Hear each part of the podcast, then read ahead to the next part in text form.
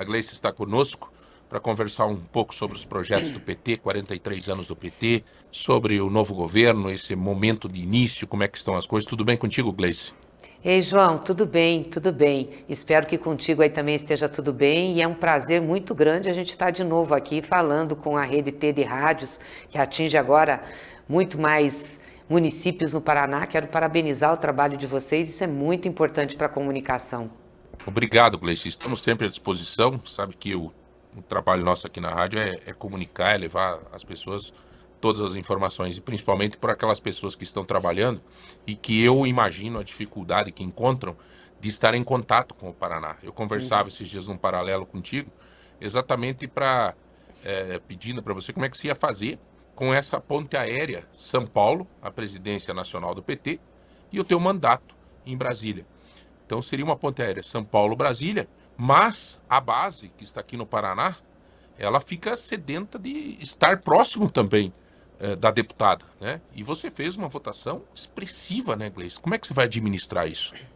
Não, primeiro, João, o seguinte, com a vitória do presidente Lula, né, a nossa vitória do governo, as ações da política se concentram muito em Brasília, em relação ao PT, à presidência nacional do PT. Então, São Paulo é um lugar que eu irei menos a partir de agora, ficarei mais em Brasília. Então, eu tenho meu mandato aqui em Brasília e, obviamente, a sede do PT vai ter mais força aqui, por conta do novo governo, das decisões políticas, enfim, do PT será essa base grande do governo do presidente Lula.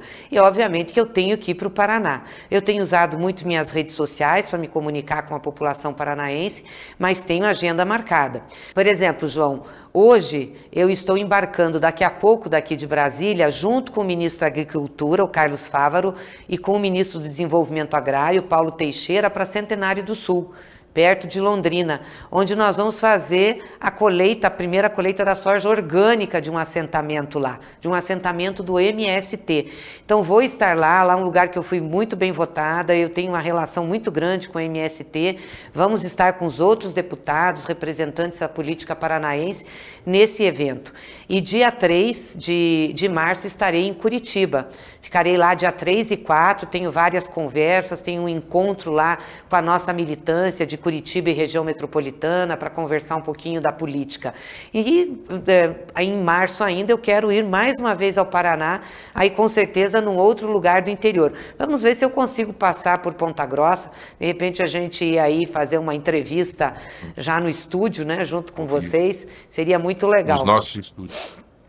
Gleisi, 43 anos do PT, você na presidência nacional do partido, qual é a meta, o objetivo do partido nesse momento, a nível nacional, obviamente, e trazendo para a paróquia aqui, trazendo para o estado do Paraná? Quais são as metas, o teu objetivo nesse momento, nesse momento que a gente vive de reconstrução, dá para se dizer, né, Gleisi? Isso aí. Não, primeiro dizer que o PT chega aos seus 43 anos muito mais forte, muito mais maduro, com muito mais condições de colocar a serviço da população o seu trabalho e as causas pelas quais sempre defendeu. E chega com uma missão importante, de ser o principal partido da base de sustentação do presidente Lula, porque é o partido do presidente e é um grande partido. Eu diria que o PT, e aqui não vai nenhuma arrogância, é o maior partido do Brasil hoje. Não por conta do número de deputados, que nós estamos em segundo lugar, mas porque está organizado em muitos municípios, em todos os estados brasileiros, tem diretório, não são comissões provisórias, tem vida orgânica, tem participação, tem relação com o movimento social. E é óbvio que nós chegamos num momento em que a gente enfrentou uma série de problemas, de dificuldades, gente querendo destruir o partido, de tentativa de desconstrução, e estamos firmes, ganhamos novamente a eleição. Então a gente quer que o partido agora se reafirme, possa dar sustentação ao governo do presidente Lula, também possa cobrar do governo os posicionamentos que nos levaram à vitória eleitoral, e aí no Paraná a gente se reafirmar. nós fizemos uma eleição importante aí para o PT. Elegemos 5 deputados federais e elegemos 7 deputados estaduais. Isso nos dá uma presença política forte no Estado. Nós queremos agora nos preparar para as eleições municipais, que necessariamente não precisam ser eleições só com petistas disputando. Nós queremos também fazer composições aí, ampliar, né, esse leque de alianças e preparar, obviamente, para 2026, né, fortalecendo nosso vínculo com os movimentos sociais, com as organizações populares e com a disputa eleitoral de 24. Uhum. A disputa eleitoral de 24 é um processo de crescimento para estar mais forte para 26. Existe um pensamento de lançar candidato a governo? Só, olha, não, em 24, eu acho que nós só temos que lançar candidaturas a prefeito onde a gente tiver condição de disputar, né, João? Não adianta você lançar candidato de 2%, 3%, o PT não está mais nessa situação de marcar posição. Nós temos que buscar diálogo, composição, fazer frente, como nós fizemos na eleição agora de 22, principalmente com esses partidos que caminharam com a gente desde o primeiro turno, né, com a nossa federação. Então, esse é o foco. Onde nós tivermos condição de disputar prefeituras, nós temos que lançar candidaturas. Temos que investir em chapa de vereadores e vereadoras, principalmente com mulheres, né, com negros, jovens, ou seja, pegar a diversidade da população brasileira, paranaense, a gente ter bastante candidaturas a vereadores. Isso eu tenho certeza que fortalece, sim, a nossa posição para 26. Eu não sei ainda se o PT terá candidato a 26 de governador. Tenho a mesma avaliação que tenho de 24, só se nós tivermos um nome com competitividade, porque não adianta lançar nome com 10%. A gente tem que ter. Eu sou mais propensa a buscar uma aliança, né, para dar sustentação a uma reeleição do PT no governo federal do que ter uma posição de ter candidatura própria sem ter competitividade. Então nós temos que esperar. Isso vai ser uma construção política e vai depender da nossa performance, da nossa atuação no estado do Paraná. Gleisi, insistindo num tema que eu acho que você cansa até de promover, de incentivar, mas eu acho que pela data ser marcante, nós comemoramos ontem 91 anos da conquista do voto feminino. Uhum. Né? Teve um crescimento expressivo já na participação da mulher. Aliás, eu desde que te conheço sempre foi a tua vontade, a tua luta, o teu incentivo para que as mulheres participassem e tal. Nós já estamos começando a viver um novo momento nesse tema, né, Gleisi? Com certeza. Olha, na Câmara hoje a gente tem 91 mulheres, tínhamos 77. Claro que entre 513 ainda é muito pouco, mas a gente está avançando. E eu fico muito feliz porque o PT é o partido que mais tem investido na participação das mulheres na política. A gente, nos nossos cargos de direção, temos 50% de mulheres. Tem que ter paridade. E isso tem ajudado muito. Nós lançamos em 2018 um programa chamado Elas por Elas, que prepara as nossas candidaturas para vereadoras, para deputadas, e agora a nossa bancada na Câmara Federal é a maior que tem, proporcionalmente a maior. Nós elegemos 19 mulheres, João. Nós tínhamos 10, nós praticamente dobramos, era a nossa meta, né? Elegemos muitas deputadas estaduais, temos muitas vereadoras e queremos aumentar, porque as mulheres são mais de 50% da população. Se não tiver representação política, nós vamos ter um déficit da democracia. Então, eu acho que a gente avançou e nós vamos apostar muito no PT nessa linha, muito, fortalecendo o programa Elas por Elas. Já que nós estamos falando da força da mulher, eu queria entrar num assunto até meio tão normal que aconteceu agora no Carnaval, mas que tomou conta de uma forma, por você ser uma mulher pública, por você estar num momento de diversão que o Brasil vive, que foi o Carnaval, que é uma cultura que nós temos e que, aliás, devemos incentivar, e até movimenta comercialmente um monte, né? E uma médica aqui da cidade de Ponta Grossa, ela deu uma entrevista e tocou nesse assunto, falando sobre o empoderamento da mulher. Uhum. E ela citou, o nome dela é Adriana Lopes, ela está fazendo um trabalho de empoderamento da mulher, e ela citou na entrevista dela, ela disse, olha, uma das mulheres que mostra o empoderamento foi a Gleisi Hoffmann, nessa atitude de, no carnaval, dar um beijo no seu namorado. Uma atitude tão simples, mas que acabou tomando conta da rede social. Você está apaixonada, Gleisi? Que exemplo legal. Eu acho que o Paraná viu isso. Uhum. Essa médica mostrou assim, pô, eu sou uma mulher pública, mas eu tenho a minha vida. Isso foi muito legal para as mulheres perceberem esse momento. Claro, eu acho que, acho que a gente tem que ser feliz, não é, João? Não, é o seguinte, as pessoas têm uma visão minha, assim, muito séria, né? Porque eu estou sempre falando de política, eu estou sempre falando de assuntos que são sérios, estou sempre nas brigas, nas discussões. Então, eu acho que tendem a achar que eu não tenho uma vida normal, uma vida pessoal. E eu tenho vida pessoal, eu tenho meus filhos que eu cuido, tenho meu namorado, a gente está namorando com o Lindbergh, ele é do Rio, aproveitei para ir para o Rio no Carnaval e fiquei muito feliz porque eu fui convidada pelo pessoal da Portela, pelo Marquinhos do Oswaldo Cruz, para sair na Portela, para sair junto com a diretoria, né? Eu sempre quis, eu sou portelense, acho Portela uma escola muito legal, e saí. E o Lindbergh estava na avenida, ele não saiu junto, mas ele estava lá no camarote, e aí quando eu encontrei ele no meio da avenida, eu vi, ele me abraçou, me deu um beijo, eu achei aquilo normal, não achei que ia ter tanta repercussão, entendeu? Um beijo que eu dou no carnaval. Eu acho que de tudo a gente tira boas referências, e isso, nessa entrevista que a doutora Adriana deu, eu senti que foi uma coisa normal, mas que acabou promovendo uma força ainda maior nessa luta de empoderamento da mulher, sem ser feminista, né, mas mostrar a força da mulher, e todo mundo, como eu disse a você, todo mundo tem direito de ser feliz. Mas mais do que isso, agora voltando para a nossa seara do dia a dia, é um assunto polêmico, é o pedágio. Sim, né?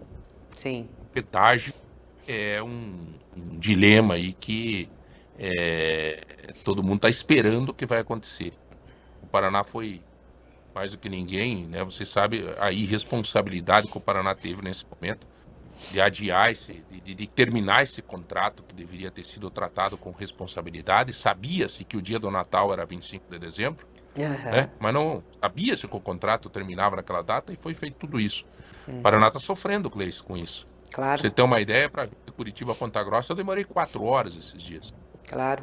Como é que está esse ponto, Gleisi? E quais os próximos passos? Primeiro, você falou muito sério, é uma irresponsabilidade ter deixado a chegar nesse ponto. Sabiam que tinham que fazer uma renovação do pedágio, que tinham responsabilidade, ficaram inventando arte de fazer um pedágio diferente, que era um pedágio que ia ter sustentação, o tal do aporte, primeiro queriam outorga, aumentar a praça, então fizeram uma lambança.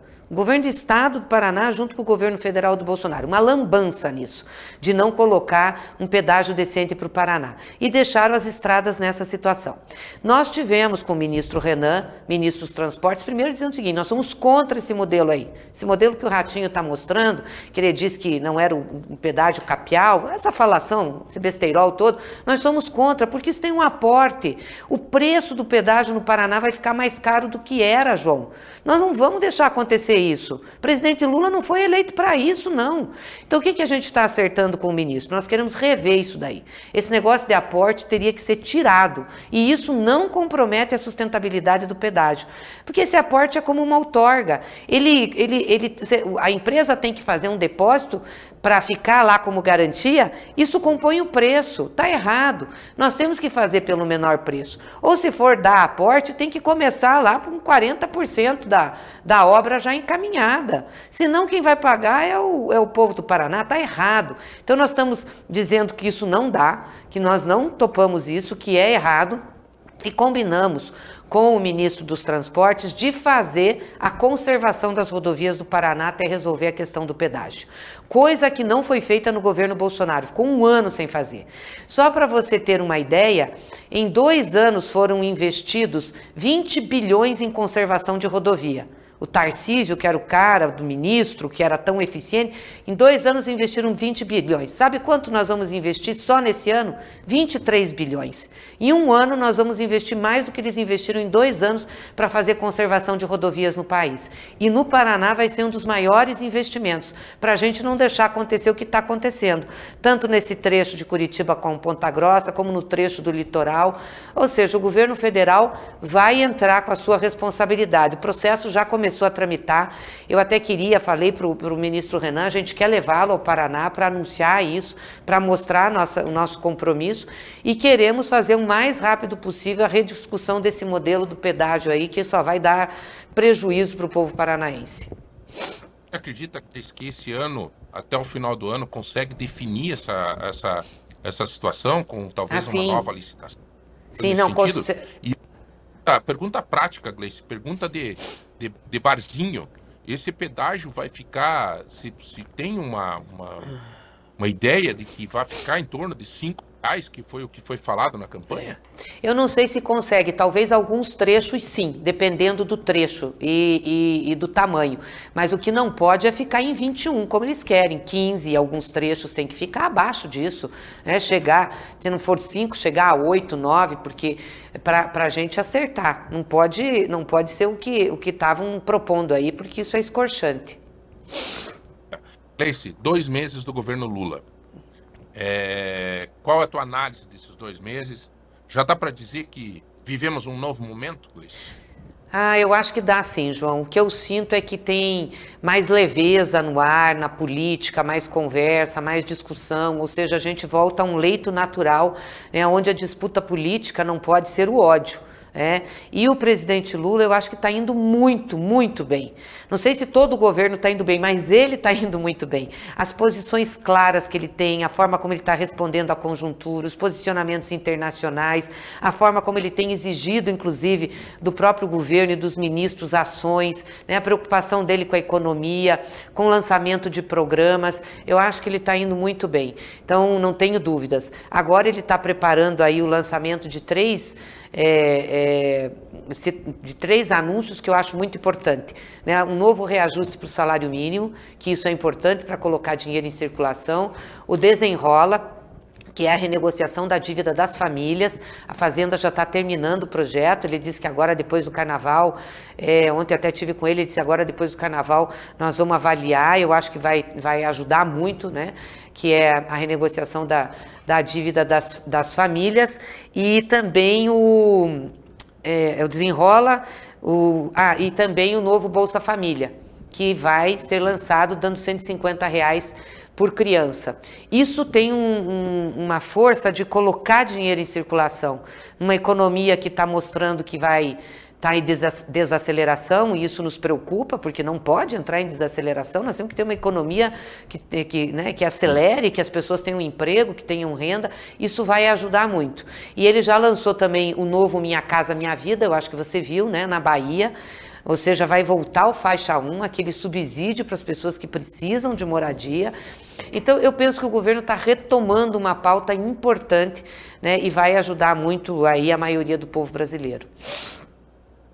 O Gleisi, o dia a dia das pessoas, da comunidade em si, aqui né, onde as coisas acontecem, no para-choque, um sofrimento que a gente vê muito das pessoas é a questão da saúde. Uhum. Os municípios sofrem, que daí chega lá no postinho, né, na UPA, não tem, aliás, UPA, que você teve uma participação extraordinária. Hoje, que eu faço um comentário aqui sobre particularmente Ponta Grossa, apesar de estarmos falando com todo o estado do Paraná, que hoje eu não consigo imaginar se não fosse a tal da UPA que existe aqui da Santa Paula e a UPA do centro. Uhum. Se não fosse isso, eu não sei como que estaria a saúde pública nossa aqui. Existe alguma discussão já, que quando você era chefe da Casa Civil, você acompanhou para e passo a criação disso, uhum, de uma discussão de ampliar esse projeto, de termos mais UPAs, de termos talvez o programa Mais Médico ativo, trazendo médico, a falta de médico, a falta de consulta de especialidades, esta é a realidade do dia a dia nosso aqui. Não, com certeza, João. Qual é o projeto, qual é o teu pensamento, como é que se vê isso no governo Lula? Não, foi compromisso do presidente Lula retomar o Mais Médicos, e foi compromisso do presidente Lula também dar uma solução para essa questão das especialidades e das cirurgias. Porque com a pandemia, isso ficou mais represado ainda. Então, o Ministério da Saúde já está preparando para lançar esses programas. Eles lançam agora, final de fevereiro, a campanha de vacinação, que nós vamos voltar a ter campanha de vacinação. O Zé Gotinha vai voltar para a Seara, vai voltar para a Sena. Vai ser muito importante. Então, o Ministério da Saúde já lança isso, que eu acho que é fundamental para a gente prevenir doenças. E, na sequência, eles estão preparando a retomada do Mais Médicos e a retomada também, retomada não, uma ação muito focada para resolver as especialidades e as cirurgias que estão represadas. Isso é um grande drama que a gente tem, mais até do que a atenção básica, que aí tem problema de médico, que a gente tem que recuperar, mas hoje o grande drama das pessoas são os exames, as consultas de especialistas e as cirurgias eletivas que precisam ser feitas. Então, esse vai ser um foco do governo. Eu só não sei te dizer o prazo de lançamento, mas eu acredito, pelo que eu conheço do presidente, que ele está em cima lá da doutora Anísia para que a gente tenha isso no máximo em abril para ser divulgado. Gleisi, passa governo e vem governo e tem muito aquela discussão, principalmente no parlamento, da reforma tributária, né? Agora o Haddad, aparentemente, parece que coloca isso como uma prioridade. Isso, para os leigos, muitos pensam assim, mas que discutem reforma tributária, mas o que isso significa na minha vida, no dia a dia? E, obviamente, a gente sabe que isso significa muito na mesa, no feijão, né? Você tem acompanhado isso, Gleisi? E você acredita realmente que nós, esse ano, vamos resolver votar essa reforma tributária e ela está bem preparada para isso? Olha, esse projeto que está lá no Congresso, o Haddad está priorizando, o ministro está priorizando, é um projeto que se refere mais ao consumo, tá? Não trata da questão da renda, nem da riqueza, do patrimônio, que nós temos que tratar, porque eu acho que o maior problema que nós temos é baixa tributação de renda e patrimônio e alta tributação de consumo. Não sei se o projeto vai mexer efetivamente com a tributação. Eu espero que tenha redução. Mas ele tem também a função de simplificar o sistema tributário. Ou seja, tirar aquelas questões que a empresa tem que prestar contas, além de recolher o tributo, que são o que se chama de operações, não é secundárias, tem um outro nome que me fugiu agora, mas é esse o objetivo. Então, eu acho que é importante, não sei se ele vai ter um impacto muito grande já de imediato, mas ele tem sua importância. O que nós precisávamos, eu acho que de imediato, é votar um projeto que está no Senado, que já foi aprovado pela Câmara, que tributa lucros e dividendos, porque é um absurdo o Brasil não tributar lucro e dividendo. É um absurdo. Hoje você tributa salário, você tributa, mas não tributa lucro e dividendo. Então a pessoa vai lá, tira o dividendo da empresa, não paga nenhum tributo em cima disso. E os dividendos são altos. Então eu acho que isso a gente precisava ter. Eu vi que a Fazenda está colocando isso também como uma questão importante. Eu espero que esse projeto seja votado, porque isso traz um pouquinho de justiça tributária ao nosso sistema. Gleisi, você foi diretora financeira de Itaipu e hoje o presidente anunciou a diretoria-geral da Itaipu para o deputado federal Enio Verri. Isso. Teu colega, teu amigo. Importante, né, ter o Enio na Itaipu e você vai poder ajudá-lo também pela experiência que você já teve na Itaipu, né? Com certeza. E a Itaipu é uma empresa que vai ter muita importância no desenvolvimento do Paraná e do Brasil, porque agora termina o tratado, uma parte do tratado com o Paraguai, que é o pagamento da dívida. Então a Itaipu vai ter recursos para fazer investimento e ter compensações a tudo que o povo brasileiro investiu nela e também compensações aí no estado do Paraná. O Enio é uma pessoa muito preparada para isso, né? Tem formação em economia, administração, conhece o Paraná. Eu espero que ele assuma logo com essa lei das estatais, esse pessoal do Bolsonaro que fica aí nas estatais, que precisa aprovar os nomes que nós indicamos, ficam fazendo firula, como é o caso da empresa que é responsável por Itaipu e Angra, né, a Embepar. Então, não liberam o nome porque querem ficar e aquele povo do Bolsonaro continua lá na Itaipu, que eu acho um absurdo o que está acontecendo. Então, até falei ontem com ministro Rui Costa da Casa Civil, nós precisamos agilizar isso, quer dizer, o povo brasileiro elegeu um outro governo e os caras ficam apegados aos cargos. Eu acho vergonhoso isso, sabe, ô João? Acho de uma vergonha, assim, esse apego aos cargos, aquele pessoal ficar lá. Eu espero que agora, no início de março, a gente possa ir para posse do Enio Verri. Aliás, o Lula quer ir também, porque quer já fazer recolocar o relacionamento com o Paraguai, com os paraguaios, a importância que tem essa rediscussão do tratado para nós, né, e desse novo momento que Itaipu vai viver. Ô Gleisi, a joia da coroa do mandato da Gleisi. Cada vez que você assume um mandato, você acaba assumindo com um discurso que vem durante a campanha, e nesse discurso tantas vezes se torna até repetitivo, porque você vai em vários locais e tal, e você acaba criando algumas coisas que você diz, cara, isso eu vou ter que fazer. Qual é a joia da coroa desse mandato agora da Gleisi? Não, primeiro é dar sustentação ao governo do Lula, porque se o governo do Lula for bem, nós vamos conseguir fazer as entregas que nós precisamos no Paraná e no Brasil. Então eu quero estar no Paraná junto com meus colegas deputados federais, enfim, fazendo entregas desse governo do presidente Lula. Mais Minha Casa Minha Vida, mais UPAs, mais exames para as pessoas, mais emprego, mais infraestrutura, mais desenvolvimento do meio ambiente, mais investimento na agricultura familiar. É isso que eu quero fazer. Eu acho que é o que o meu mandato, junto com o mandato do presidente Lula, na sustentação dele, tem que fazer essas entregas. E, obviamente, a luta que nós temos pelas mulheres, a luta pela população negra, a luta pelos mais pobres, né, que são explorados.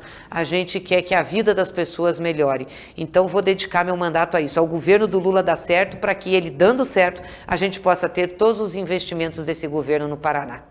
Gleisi, o Lula até, eu acho que fez um depoimento nesse sentido, que ele disse assim, a gente pode perdoar, mas esquecer a gente nunca esquece. Uhum.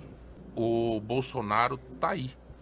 Você acha que o Bolsonaro, com tudo que fez e na forma que agiu, deve ser preso, Gleisi? Eu espero que ele pague pelos seus erros. E se a prisão for uma realidade pelo que ele cometeu, ele tem que ser preso. Agora, eu só espero que tenha o devido processo legal e que ele tenha direito de defesa, João. Coisa que não deram ao Lula, coisa que não deram a muitos dos nossos. Então, eu acho que tem que ser processado, tem que ter os inquéritos, ele tem que ter direito de defesa, e ficando comprovado, e eu acho que tem elementos que estão muito claros para isso, ficando comprovado, ele tem que pagar pelos crimes que ele cometeu. E eu não tenho dúvidas que a pena de prisão é uma das penas que cabe, sim, pelos crimes cometidos por Bolsonaro. Gleisi, eu sei que você tem um compromisso, nós precisamos encerrar esse bate-papo, você sabe que nós estamos à disposição aqui, gostaria muito de receber nos nossos estúdios para que a gente pudesse conversar ainda mais. Muito obrigado pela tua atenção de sempre com, não só com a Rede T, mas com todos os veículos de comunicação que sempre te procuram nessa agenda apertadíssima de presidente nacional do PT, de deputada federal, de articuladora, enfim, a gente sabe disso e a gente compreende, né, quando você não pode dar esse atendimento, porque a gente observa a correria. Então, muito obrigado. Para encerrar de verdade, Gleisi, quando nós anunciamos aqui que a gente ia fazer a entrevista contigo, você sabe que o Paraná tem muito disso, do agro, da questão armamentista. E, uhum, e teve pessoas que nos pediram, escute, não vão desarmar todo mundo, os radicais, que ainda estão aí tentando, né? Mas para responder isso, nesta política, qual que vai ser o encaminhamento que vai ser dado em relação a isso, Gleisi? É uma política de desarmamento, sim, João. Aliás, já teve decretos do Ministério da Justiça, o próprio Supremo bancou isso, porque tinham muitos juízes embaixo sendo contra esses decretos. São decretos que limitam os CACs, esses centros de atiradores, essas coisas que estão por aí, limitam o porte de armas, também a compra de armas. Nós temos que fazer. Olha essa chacina que aconteceu essa semana, que o cara estava num jogo de snooker, aí perde, vai lá no carro, pega um rifle e sai matando as pessoas, matou uma criança. Que cabeça doente isso! Quer dizer, não pode ser assim, não estamos numa terra sem lei. As coisas têm que ter regramento, cabe à polícia, à segurança pública, e devemos cobrar da polícia isso, e devemos cobrar a postura correta, e temos que desarmar a população. Uma população armada não leva a lugar nenhum, apenas à morte. E a gente não quer isso, a gente não quer tragédia. Nós não queremos ser como os Estados Unidos. E estava acontecendo aqui já, né? É chacina, é gente entrar em escola e matar, é gente matar na rua. Não, isso está errado, não é para isso que a gente vive, não. Acho que tem que desarmar, e isso é um compromisso do nosso governo. Temos que fazer algumas mudanças na legislação, mas o que era de decreto já foi feito. Gleisi, muito obrigado. Estamos à disposição. Tudo de bom para você, tá? Obrigada, João. Um abraço para você e para todos que nos acompanharam aí na Rede T de Rádios. E parabéns novamente pelo trabalho de vocês.